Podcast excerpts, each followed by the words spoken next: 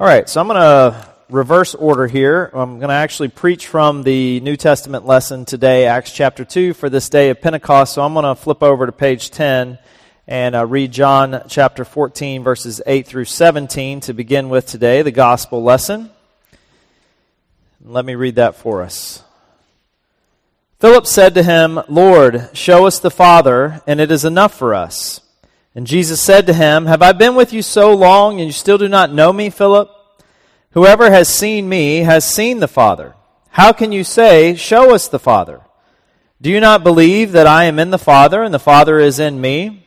The words that I say to you, I do not speak on my own authority, but the Father who dwells in me does his works. Believe me that I am in the Father, and the Father is in me, or else believe on account of the works themselves. Truly, truly, I say to you, whoever believes in me will also do the works that I do, and greater works than these will he do, because I am going to the Father.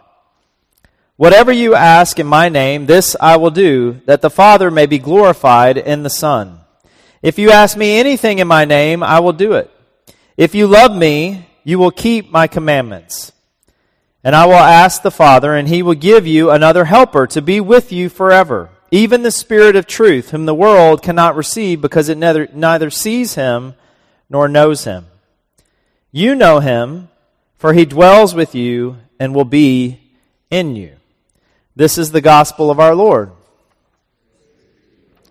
All right, then flipping back over to page 9, our sermon text is going to be taken from Acts chapter 2, verses 1 through 21. And let me just remind you this is God's word to us it's given to us because He loves us.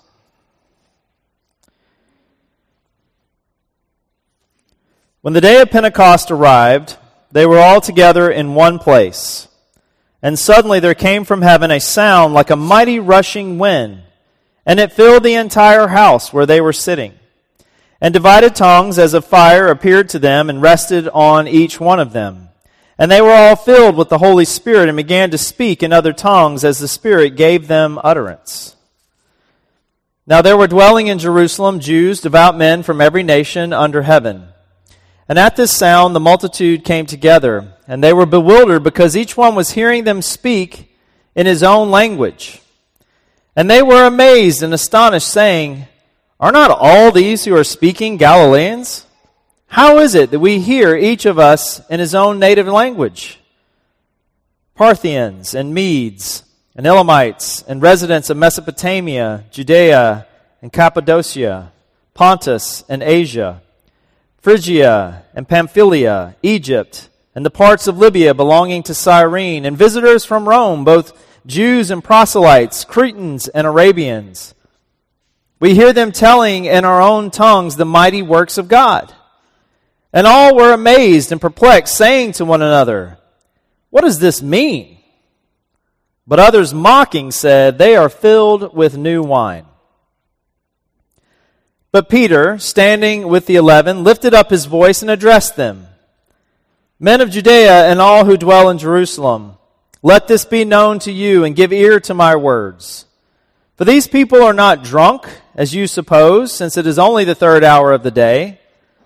But this is what was uttered through the prophet Joel.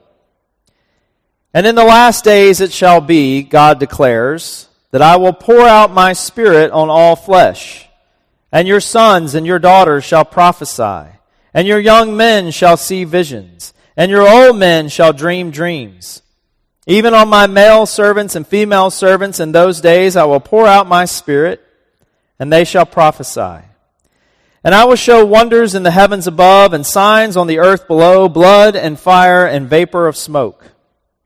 The sun shall be turned to darkness and the moon to blood before the day of the Lord comes, the great and magnificent day. And it shall come to pass that everyone who calls upon the name of the Lord shall be saved. This is the gospel, or this is the word of the Lord. Let's pray together. Heavenly Father, we do ask that you would open our eyes and ears and hearts to hear what you would have to say to us today. And we ask this in Jesus' name. Amen. So I find it humorous that uh, some of the folks in this crowd on Pentecost Sunday accuse the disciples of being drunk uh, when they hear the disciples suddenly and inexplicably able to speak in foreign language, foreign languages that they did not previously know. Uh, I don't know about you, uh, but usually when someone is tipsy, uh, when they have been overserved, as we like to say down in South Brooklyn, uh, they can barely speak their own native language, much less be able to speak fluently languages that they have never studied before. And Peter says that these that they're hearing, they're not drunk as you suppose. It's only the middle of the day. It may be five o'clock somewhere, but that's not what's going on here today. There's a perfectly reasonable explanation for this craziness. And he goes on to quote the prophet Joel in chapter 2, verses 28 through 32, where Joel, Joel speaks of a day the last days when God will pour out his Spirit upon all flesh. The day of Pentecost is the beginning of those last days. A new era. A new era that is going 20,000, uh, not 20, 2,000 years strong. The era of the Holy Spirit getting into and pushing and pulling people and their lives in ways that they would not have ordinarily chosen. And that era is still going on. You're in the middle of it right now. So, how are you going to live in this era of the Holy Spirit seeking to transform your life? Not to erase who you are, per se, but rather to make you into the person that God has always intended you to be. Whenever I think about this, I think about a, a, a guy that I played uh, ball with in college. His name was Nick, and we talked about the gospel and had conversations about faith. And his biggest hangup to putting his faith in Jesus was that he had this idea that if he surrendered his life to Jesus and the Holy Spirit would come and, and live in him, that it would co- totally erase who he was as a person. Now, what he was mostly afraid of is that he was going to have to give up all his vices. That's what he meant by that. Some real and some just cultural. But that was his fear. That was his idea that if I surrender my life to this outside force, it's going to wipe out who I am and I will cease to be what makes me a person as, as Nick. And what he didn't realize was is that it's not that the Holy Spirit comes and erases us. The Holy Spirit comes and makes us everything that God intended us to be. We are a community of faith gathered around Jesus who are striving together to believe this mystery that God created us for life with Him. Genesis 2 says that when God made Adam, the first man, from the dust of the ground, he breathed his life into Adam. And even though we were created in God's image, even though God's life giving presence is never far away from any of us, our experience of God's life giving presence that He intends for us has been one of exile. Our sin and rebellion against the God who made us leaves us separated outside the walls of paradise lost. But God, in His mercy, doesn't leave us there. God comes in the flesh to bring us back to Him, even though He came to His own and His own rejected Him, even though we crucified the Savior by the power of God raising His Son from the dead and by sending of His Holy Spirit to come and dwell in us again, all who call upon the name of the Lord will be saved. In John 20, after Jesus' resurrection, it says that Jesus breathed on the disciples. He breathed on the disciples and he said, Receive the Holy Spirit. The Spirit of God coming into our bodies is not simply control, like we're puppets and he has the strings. It is resuscitation. It is breathing life back into our bodies and spirits that have been separated from the life of God in Christ Jesus our Lord. Which is why Jesus says that it's to our advantage in John 16. That he's going away, that he has been resurrected from the dead, but he is going to, to leave. And you know, if you read through the Gospels, you realize every time Jesus starts talking about that he's going to go away, they start freaking out. What? You can't leave. You can't go away. And Jesus says, No, it's a good thing that I leave. It's a good thing for you that I go away because when the Spirit, the Helper, comes, He can come and I will dwell with you always. I will lead you into all truth and you will be with me and I will be with you because I will be living inside you always. Always, he says. Jesus lived and he died and he rose again and he rep- promises to return to set all things to right, to make everything back to the way that it was meant to be, and to renew all things. But we do not have to look back into the past to know God's presence. We also do not have to wait for the future to know God's presence. The promise and power of the Holy Spirit is that God's presence is with each and every one of you right now. Not that it used to be or not that it one day will come, right now.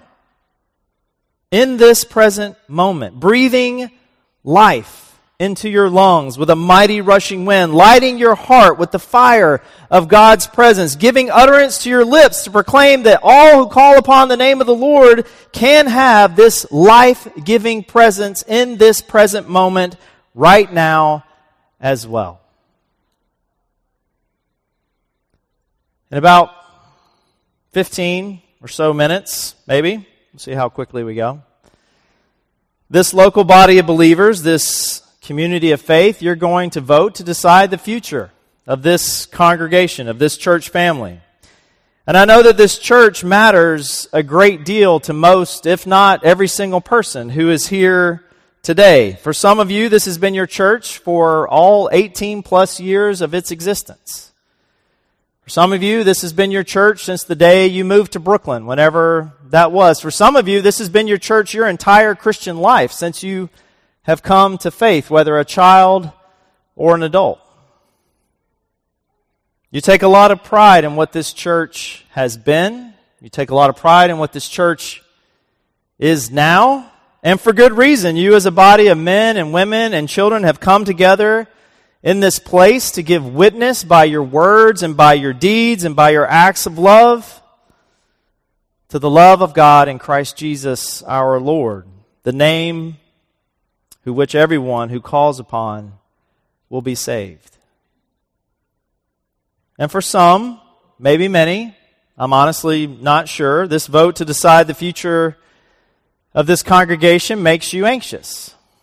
It makes you nervous or perhaps even afraid, whether that to be the decision to close and to merge with Resurrection Clinton Hill or to renew your pastoral search and move forward as the congregation of Resurrection Park Slope. And that is perfectly acceptable. There is absolutely nothing wrong with that. And I want to encourage you, and I want to encourage all of this, and I don't say this to offer platitudes and hollow words, although I realize that it can come off that way. But either direction, either direction that this church chooses to go, you're going to be okay. In fact, you're going to be better than okay. Because the Holy Spirit, that on the day of Pentecost over 2,000 years ago, came in a mighty and dramatic fashion to indwell God's people with the presence of God, to give them confidence and assurance in the face of much greater opposition than what we face, is the same Holy Spirit that indwells and empowers each one of you today. the Holy Spirit still abides in us, still empowers us to do greater works than what Jesus did. I mean, that's what he says. I know it seems unbelievable, but that's straight from his mouth. And that same Holy Spirit still gives us peace greater than the world could ever give us. So be at peace have confidence that the Spirit is affirming in you the three basic promises that are repeated throughout Scripture from beginning to end. Do not be afraid. I am with you because I love you. Be encouraged and have hope and confidence that God's Spirit is present with us now. He has been present with us. He will be present with us in the future, come what may. And let's go with God together. In the name of the Father, Son, and Holy Spirit. Amen. Let's respond to God's Word by confessing our faith together using the words of the Apostles' Creed. I ask you, brothers and sisters, in whom do you trust? I believe in God the Father Almighty, creator of heaven and earth